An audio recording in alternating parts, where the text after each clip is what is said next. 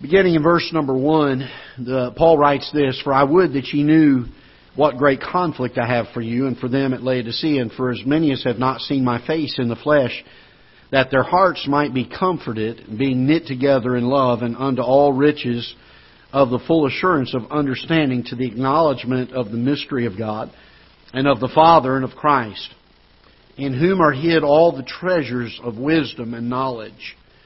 And this I say, lest any man should beguile you with enticing words.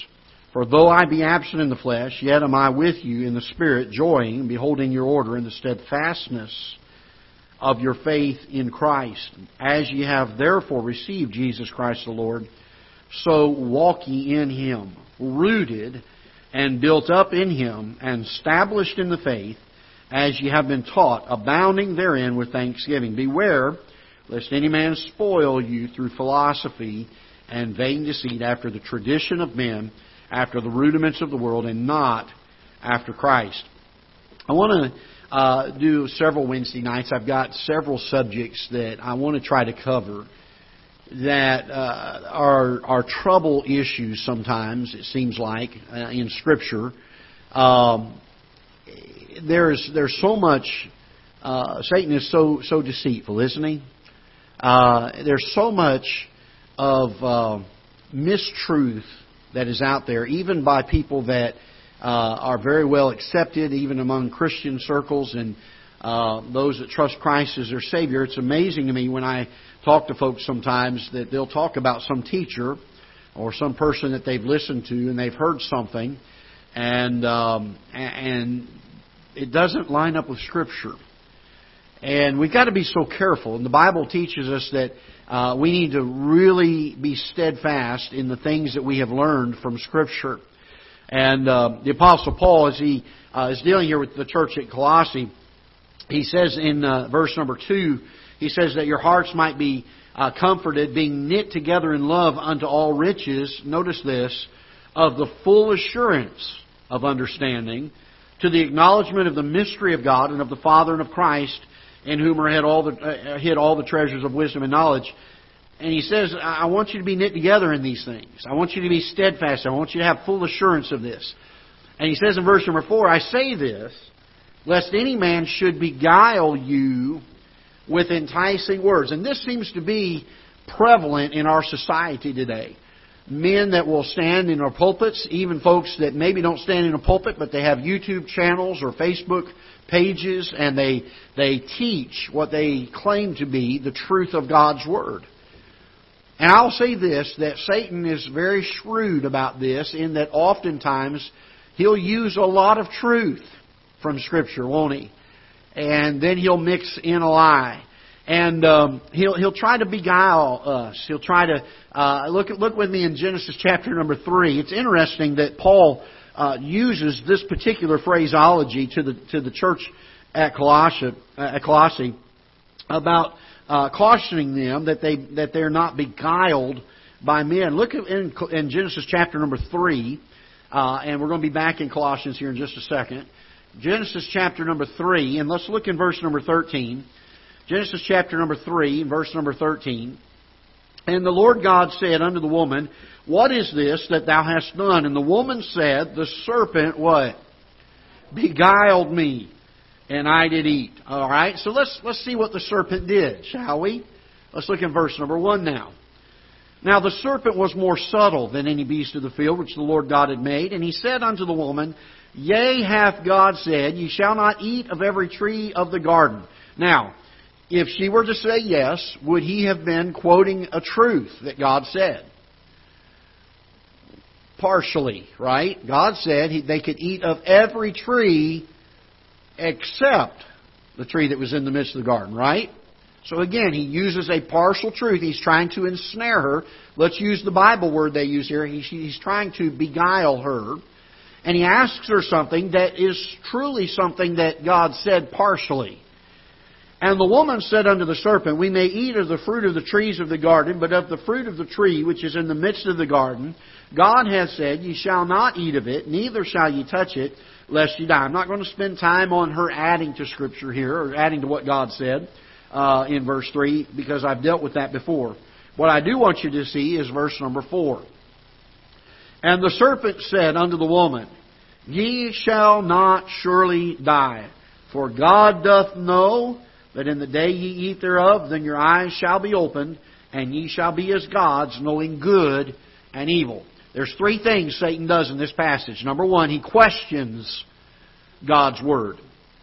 He questions God's Word. The second thing he does is when the answer is given by Eve, he contradicts God's Word. He says, You shall not surely die. And then I want you to notice that he makes it appear to Eve that God has been unfair to them. Can I tell you this, that with those three arguments and those three alone, Satan has caused so many throughout history to fall after his lies and after his deceit.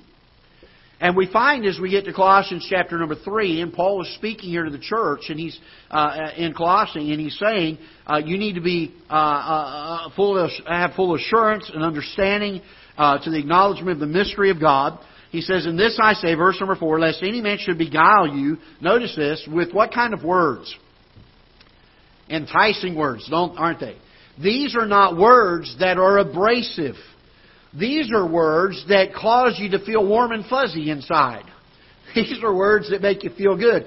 And we're living in a day where people are establishing their doctrine on what is socially feeling good. What does society say? And uh, it's appalling to me. It's appalling to me how many times Christian people, churches, pastors will change the truth of this book into a lie, and they will use enticing words. Like, for instance, when we preach against the homosexual movement and that which is going on out there and all the depravity of that group of people, uh, the uh, the status of the uh, or the statement of the society is, well, God loves them too. Now, let me ask you a question: Is that a true statement? Does God love those that are that are practicing that? Absolutely. But they're not telling the whole truth, are they? While God loves them, He hates and despises and calls what their actions are an abomination. And they use a partial truth. And then they, they deny what God has said about their sin.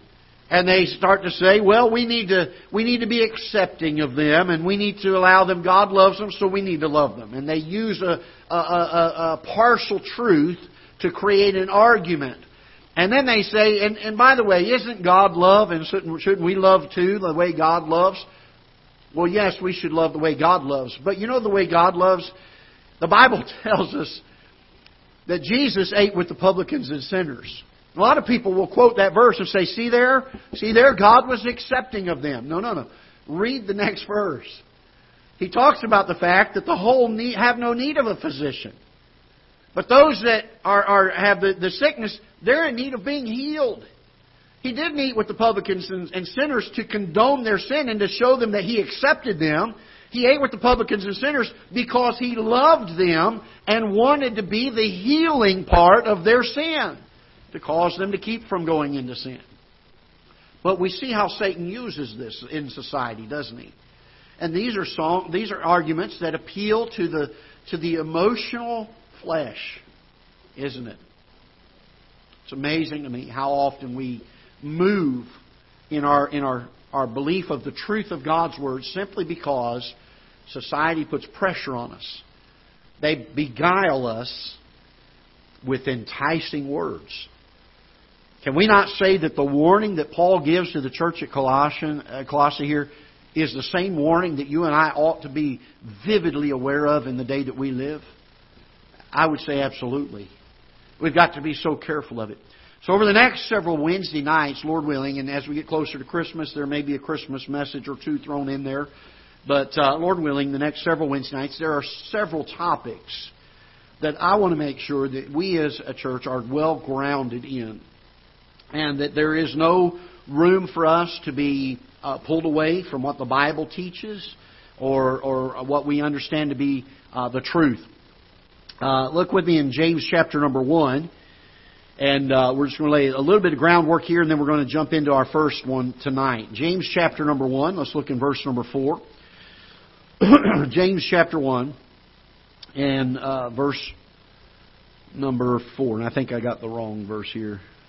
Oh, there we go. There we go. I'm sorry. Verse number 5. Uh, I'm going to back up in verse, uh, let's start with verse 4. But let patience have her perfect work, that she may be perfect and entire, wanting nothing. Now, this is not dealing with sinless perfection, by the way.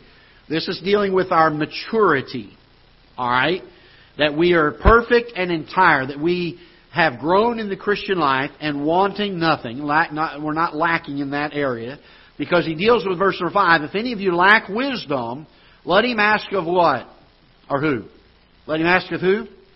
God that giveth to all men liberally and upbraideth not, and it shall be given him.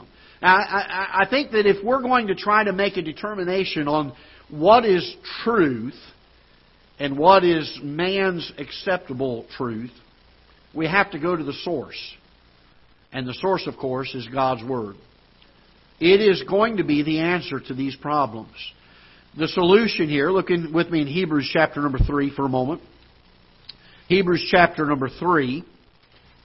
And uh, let's look at what the solution to this, these problems are that, that oftentimes are brought about. Hebrews chapter 3, verse number 1, the writer of Hebrews says, Wherefore, holy brethren, partakers of the heavenly calling, consider the apostle and high priest of our, our, our profession, uh, Christ Jesus, who was faithful to him that appointed him, as also Moses was faithful in all his house. For this man was counted worthy of more glory than Moses, inasmuch as he who hath builded the house hath more honor than the house. For every house is builded by some man, but he that buildeth all things is God. Uh, there needs to be an, an idea or an, a, a mindset of coming to the source of all truth. Even though Moses wrote some great things, Christ was the absolute authority, wasn't he? Interesting that we, we oftentimes drift in our belief of things because we get away from God's Word. We get away from the source. I know we're preaching kind of to the choir tonight on this subject, but it's important that we have this foundation where we know where to go back to. We are to exhort one another. Uh, as we go on, uh, and I didn't read down far enough in Hebrews, let's look down because I want you to see a little bit further here. And let me get back to it because I, I went ahead and turned away from it. Let's go ahead and read down a little further because I want you to see some other things here. But Christ as a son over his own house, whose ha- verse number six, whose house are we, if we hold fast the confidence and rejoicing of hope in, unto the end. Wherefore, as the Holy Ghost saith, today if you will hear his voice, harden not your hearts as in the day of provocation, in the day of temptation in the wilderness, when your fathers tempted me proved me and saw my works forty years. Wherefore, I was grieved with that generation and said, They do always err in their heart, and they have not known my ways. So swear I in my uh, so I swear in my wrath, they shall not enter into my rest. Take heed, brethren, lest there be in any of you an evil heart of what? Unbelief in departing from the living God. Who's he speaking here to in verse number 12? He says, Take heed, brethren, lest there be any of you, uh, uh, in any of you, an evil heart of unbelief departing from the living God. But exhort one another daily, while it is called today, lest any of you be hardened through the deceitfulness of sin. So, what is the solution? The solution is found in verse number 13 of Hebrews 3. He says, To exhort one another daily, while it is called today, lest any of you be hardened through the deceitfulness of sin. I looked up the word exhort in the Webster's 1828 dictionary. And uh, the word exhort means to incite by words or advice, to animate or urge by arguments, to do a good deed, or to any laudable conduct or course of action. To advise, to warn, to caution. The writer of Hebrews says we're to do it daily. We're to make sure that when we find error uh, from Scripture, that we deal with it, and we deal with it right away. We don't wait for it to, to continue to grow. And we ought to be exhorting one another daily. Now let's, uh, let's go to Ephesians chapter number 4. We're going to deal uh, with the first topic tonight.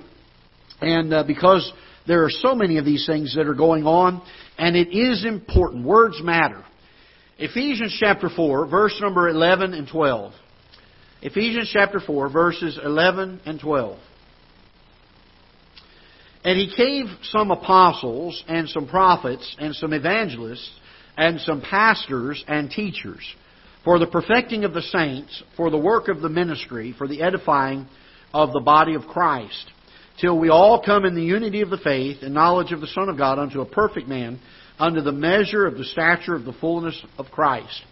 So uh, the first thing I want to deal with is, are there, in this day that we live, are there still apostles and prophets? I'm amazed at how many times in our churches uh, titles are given, or probably given to them by themselves, that I am apostle so and so, or I am prophet, prophet, or in some cases prophetess so and so. And uh, Lord willing, on one of these Wednesday nights, we'll be dealing with the subject of women preaching and uh, deal with that subject. That's not a message for tonight. But I do want to look at are there apostles and prophets? Now, according to, to Paul, there are some apostles and some prophets and some evangelists and some pastors and teachers, and they are given to us for a specific reason. If that is the case, the question then comes up are there apostles and are there prophets today? It's very important for us to understand the role of each of these folks.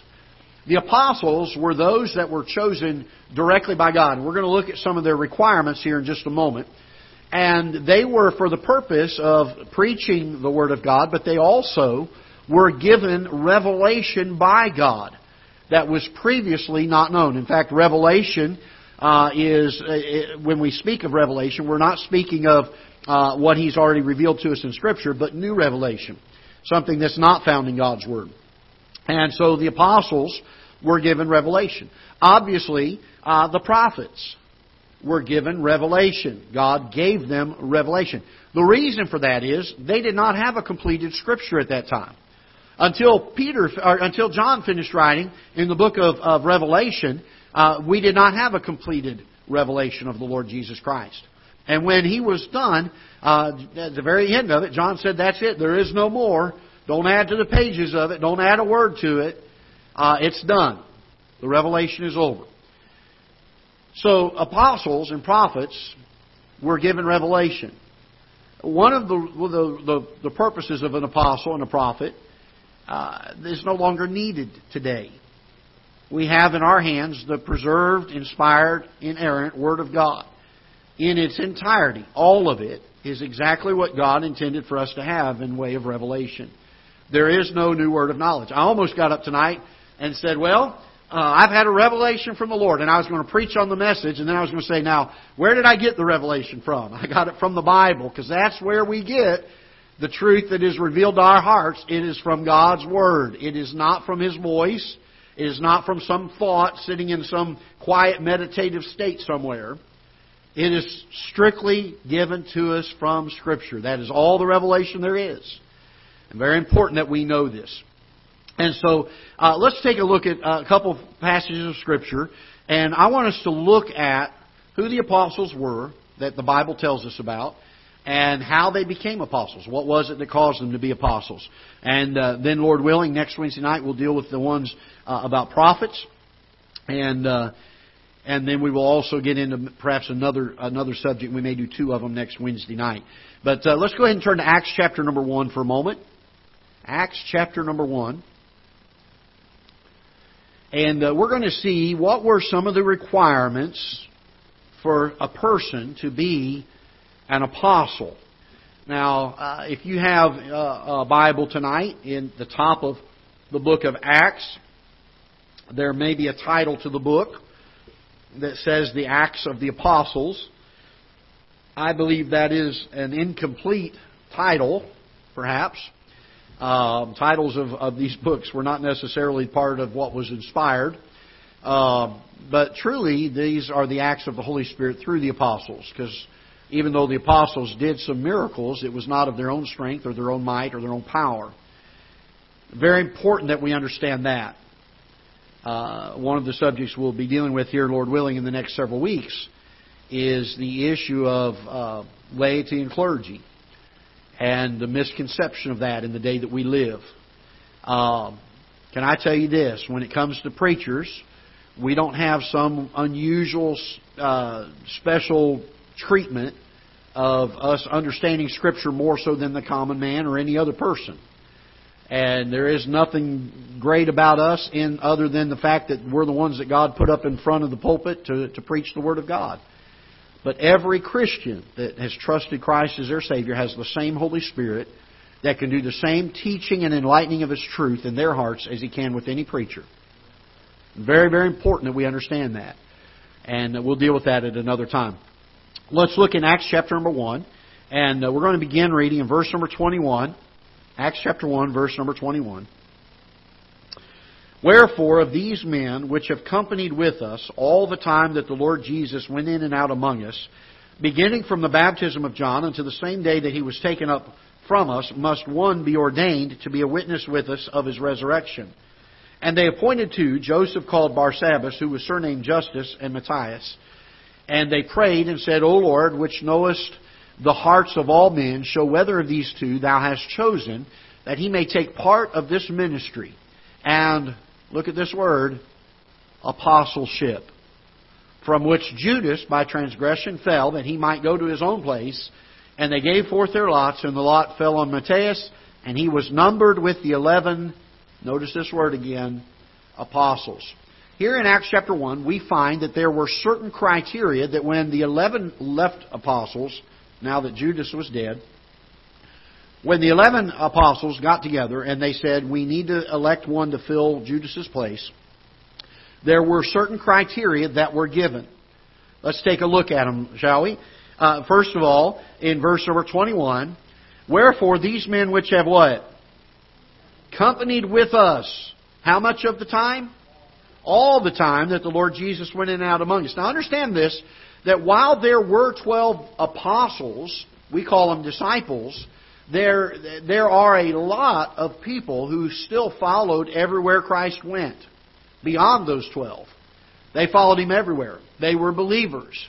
Uh, men uh, uh that were uh, certainly uh, witness to the same things that the 12 apostles were uh, witness to. And so one of the requirements was that they had to be accompanied with the disciples during the ministry of the Lord Jesus Christ. In verse 22 it says that the time frame given for them to have accompanied with them had to be from the beginning uh, of from the baptism of John unto the same day that he was taken up from us, uh, so that they could also be, and this is the reason given, a witness with them of his resurrection. They had to have seen the resurrected Christ. So, three things we've seen so far. They had to accompany with the disciples.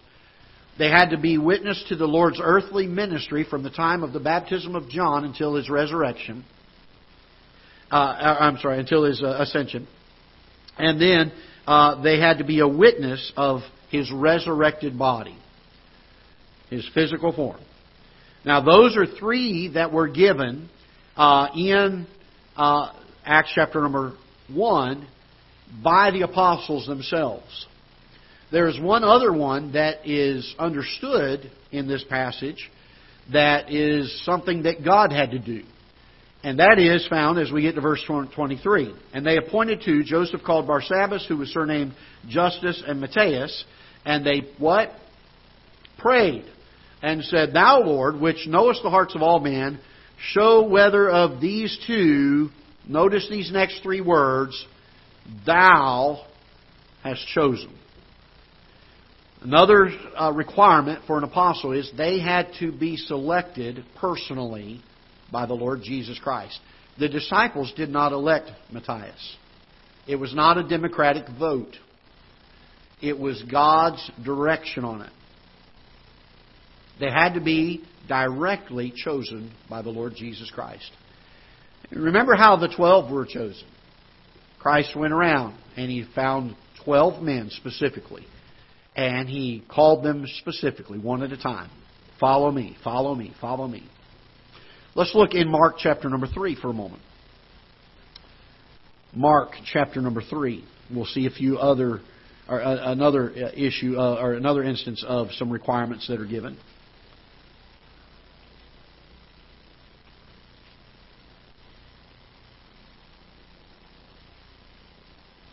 Mark chapter number 3. Jesus is just getting ready to start his earthly ministry. In fact, he's just uh, cast out some unclean spirits. And uh, in in verse number twelve, he says, "And he straightly charged them that they should not make him known." And he goeth up into a mountain, and notice this phrase, and calleth unto him whom he would. And they came unto him. And he ordained twelve. Now, we don't know how many of them he called and that came, but we do know that he ordained twelve of them specifically. That they should be with him, and that he might send them forth to preach. So there are several things that we see here from Mark 3. Number one, they were called by the Lord Jesus Christ, specifically verbally, audibly. By the way, since we don't believe that the Lord speaks audibly anymore in the day that we live, that's going to be a difficult requirement to meet in the day that we live. Notice also that they were ordained, and uh, the word ordained here doesn't mean like, well, like we do in ordination services, but the word ordained here, according to the Webster's 1828, means simply to properly set, to establish in a particular office. Uh, so Christ specifically appoints them or sets them, places them in a particular role of leadership, in a particular office. Then they had to be with Christ. Notice in verse number 14. And he ordained 12 that they should what? Be with him. They were supposed to follow him during his earthly ministry. We saw that again in Acts chapter number 1. And then we also find something here that was not necessarily stated in Acts chapter number 1 and that is in verse number 14, that he might send them what? Forth to preach. They had to preach the truth that God had given to them.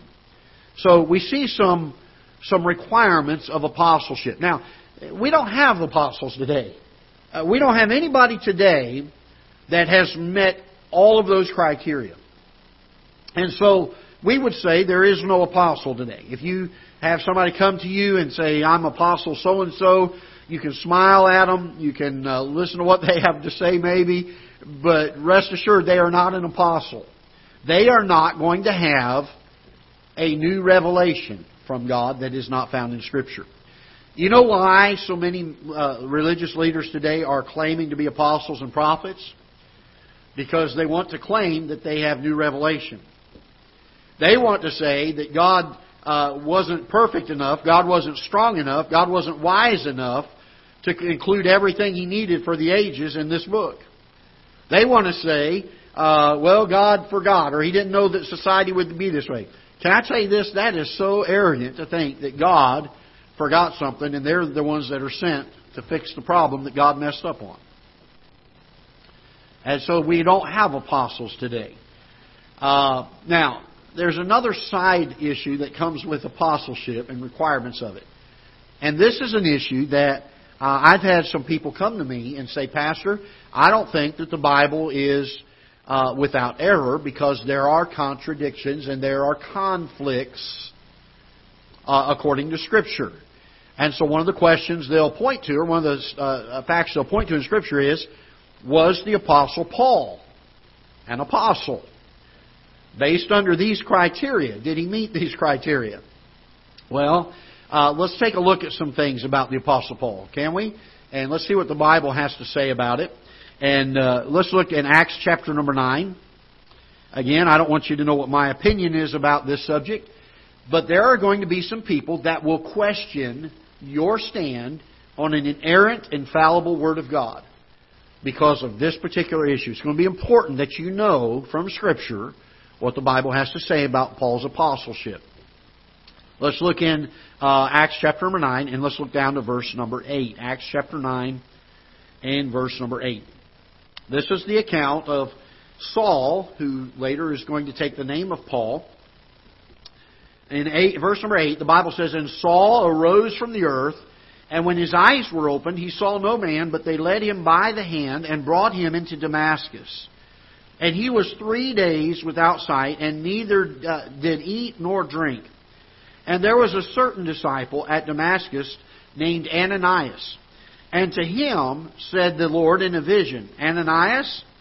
And he said, Behold, I am here. Boy, I love in Scripture when that happens, don't you? God calls a man's name, and the first thing he says is, I'm here. Whatever it is, Lord, you, you can count on me. That's the kind of attitude they have. I'm here. Wouldn't it be wonderful if we could have that kind of spirit every time the Lord speaks to our heart? Every time we find something in Scripture and we see it and it's in contrast to what we're living, for us to say, I'm there, Lord. I, will do what that says. For us to have that kind of a spirit. Great spirit. That's not the message, but he says, Behold, I am here, Lord. And the Lord said unto him, Arise and go into the street, which is called Straight, and inquire in the house of Judas for one called Saul of Tarsus. For behold, he prayeth, and hath seen a vision, uh, in a vision, a man named Ananias coming in, and putting his hand on him that he might receive his sight. And Ananias answered, Lord, I have heard by many of this man how much evil he hath done to the saint, thy saints at Jerusalem. And here he hath authority from the chief priest to bind all that call on thy name. But the Lord said unto him, Go thy way, for he is a what? Chosen vessel unto me, to bear my name before the Gentiles and kings and the children of Israel, for I will show him how great things he must suffer for my name's sake. Here we find the Apostle Paul was directly called by the Lord Jesus Christ himself. He was directly called by the Lord Jesus Christ himself. He is chosen by God directly. Uh, he doesn't have a, a, pulpit committee or a, a, a pastoral council or a clergy council. He is chosen by God. He doesn't have the apostles taking a democratic vote should we make Paul an apostle or not. He is directly chosen by God. And then the reason that he is chosen by God is to bear the name of the Lord Jesus Christ to the Gentiles and the kings and the children of Israel. So he, even though he's known as the apostle to the Gentiles, he also preached to those that were the Jews also. He preached to those that were kings, and he was proclaiming the gospel of the Lord Jesus Christ. Now look with me in Acts chapter number 22. Let's see some more evidence here whether or not Paul was truly an apostle. All right? And hang on because the grand finale is really good. All right? Uh, Acts chapter 22, let's look in um, verse number 13. Acts chapter 22 and verse number 13. Uh, uh, I'm sorry, verse number 12. And one, Ananias, a devout man according to the law, having a good report of all the Jews which dwelt there, came unto me and stood and said unto me, Brother Saul, receive thy sight. And the same hour I looked up upon him, and he said, The God of our fathers hath what? Chosen thee. We know that Paul was hand chosen by God himself. That thou shouldest know his will. We know from this passage that Paul was given the knowledge of God's will directly from God Himself. He heard, notice it says here, that uh, in verse number uh, 14, that thou shouldest, uh, God of, uh, of thy fathers hath chosen thee, that thou shouldest know His will, and see that just capital J, one, capital one. Paul saw him with his own eyes in the resurrected form. And shouldest, notice this phrase, hear the voice of his mouth he heard audibly from the Lord Jesus Christ. We're going to talk about that a little further here in just a moment over in the book of Colossians. Oh, I'm sorry, in the book of Galatians. Uh, let's look also in verse number 15. For thou shalt be his witness unto all men of what thou hast seen and heard. So we find in this case that Paul uh, has seen Jesus in his risen form. By the way, when you read the account in Acts chapter 9, those that were with him heard the voice, but they did not see Christ. Only the Apostle Paul saw him. He sees Christ. Uh, he is called directly by God. He has heard God's voice uh, specifically and, uh, and uh, knows the will of God. God's expressed His will to Paul directly. Well, wouldn't that be a wonderful thing? I wish that was still happening today, where God would audibly speak to us and say, Greg, this is my will for you. But the truth is, Peter said it this way we have a more sure word, don't we?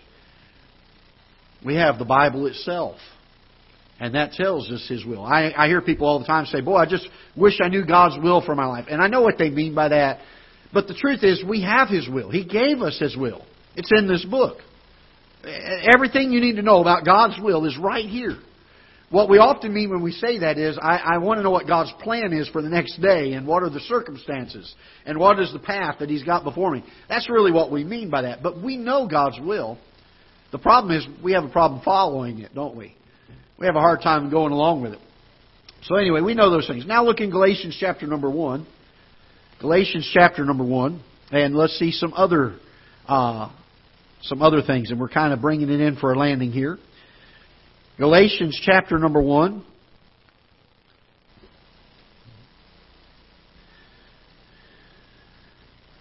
Yeah, if I can get there. And uh, let's start reading in verse number 1. Paul, what are the next two words? An apostle. If there was no other evidence of Paul being an apostle, the very fact that Paul was inspired by the Holy Spirit to write Paul, an apostle, validates his apostleship. That's the only reason we really need. Because the Bible tells us that the, that holy men of God did not speak based on what they thought of things, but it says that holy men of God spake as they were what?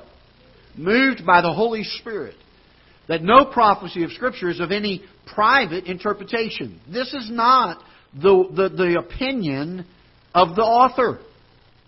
This is the inspired truth from the Holy Spirit of God. Calling Paul an apostle. If God calls Paul an apostle, who am I to argue with him? Who am I to say he is not? Paul an apostle.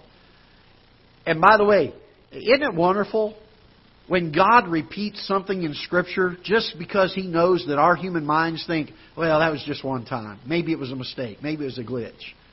And there will be people out there that will. They'll doubt the Bible because of this. Do you know how many times Paul, under the inspiration of the Holy Spirit, was allowed to write Paul an apostle or Paul the apostle of Jesus Christ? I've got down here Romans chapter number 1 and verse number 1. Colossians chapter number 1 and verse number 1. 1 Corinthians chapter 1 and verse number 1. 1 Corinthians chapter 9 verses 1 and 2. 2 Corinthians chapter 1 and verse 1. 1 Timothy chapter 1 and verse 1. Titus chapter 1 and verse 1. Ephesians chapter 1 and verse 1. 2 Timothy chapter 1 and verse number 1. Can I tell you this, that the Holy Spirit of God, if He inspired every word of our Scripture, He sure went out of His way to make sure we understood Paul was an apostle. He was an apostle.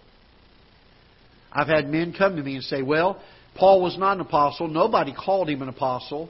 The only person that called him an apostle was himself. And that's proof that he was not an apostle. Can I tell you this? That's, that's only you guessing that God's Word is not accurate when you make that argument.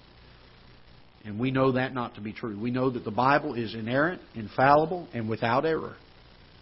If it tells me that Paul was an apostle, then Paul was an apostle.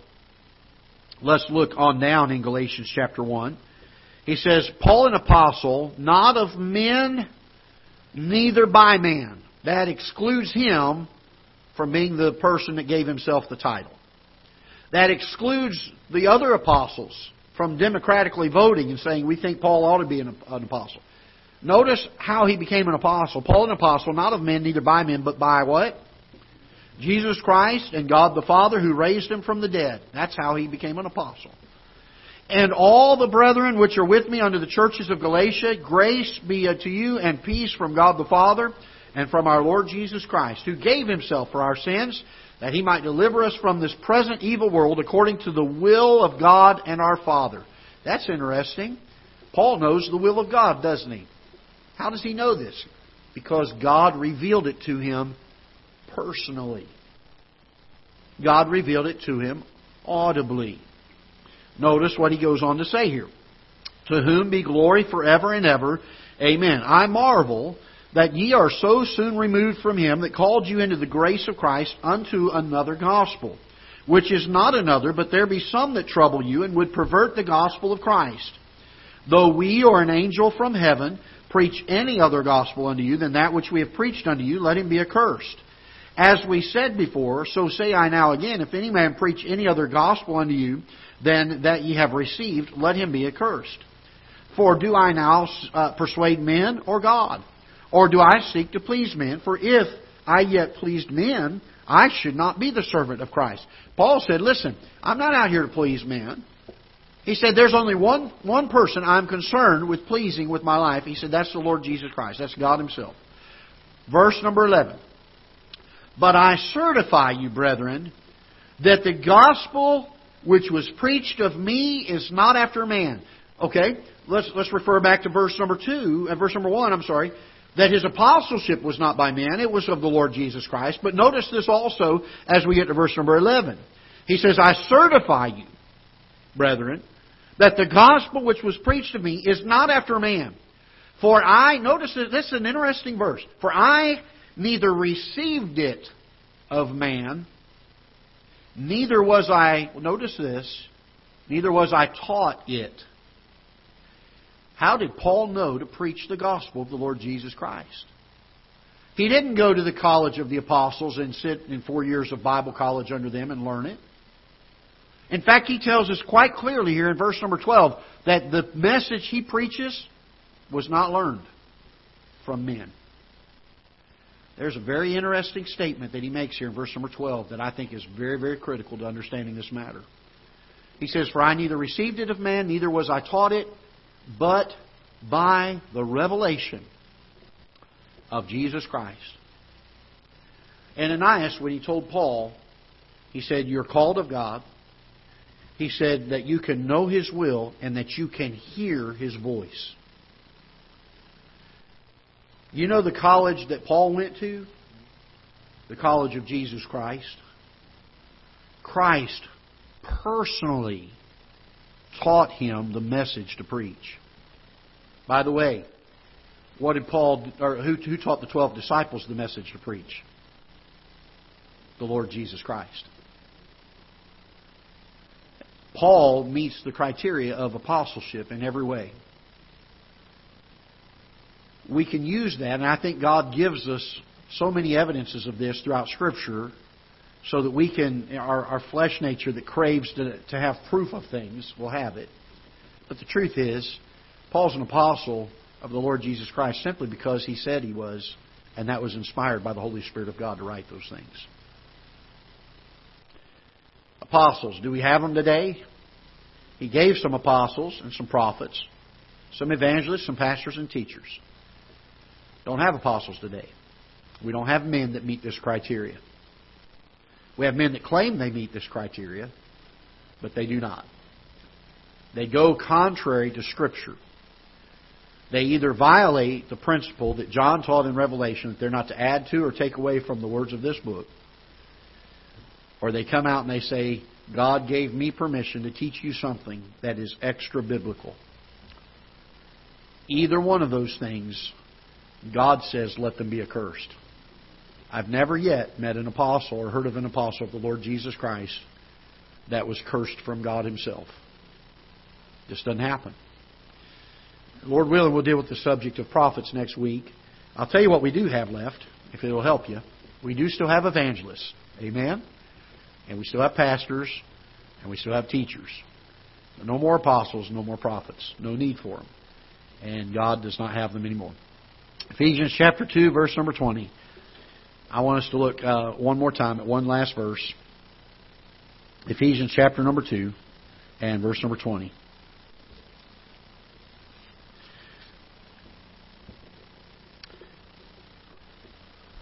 If I can get over to the right book here, I was in Galatians. All right. Ephesians chapter 2, verse number 20.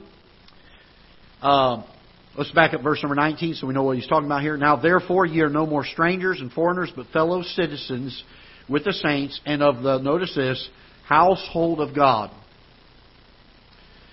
And are built upon the foundation of the apostles and prophets, Jesus Christ himself being the chief cornerstone, in whom all the building fitly framed together groweth unto an holy temple in the Lord, in whom ye also are builded together for habitation of God through the Spirit. We find that he's dealing here with the subject of the local church and that the early churches were established by the foundation that the apostles and the prophets provided.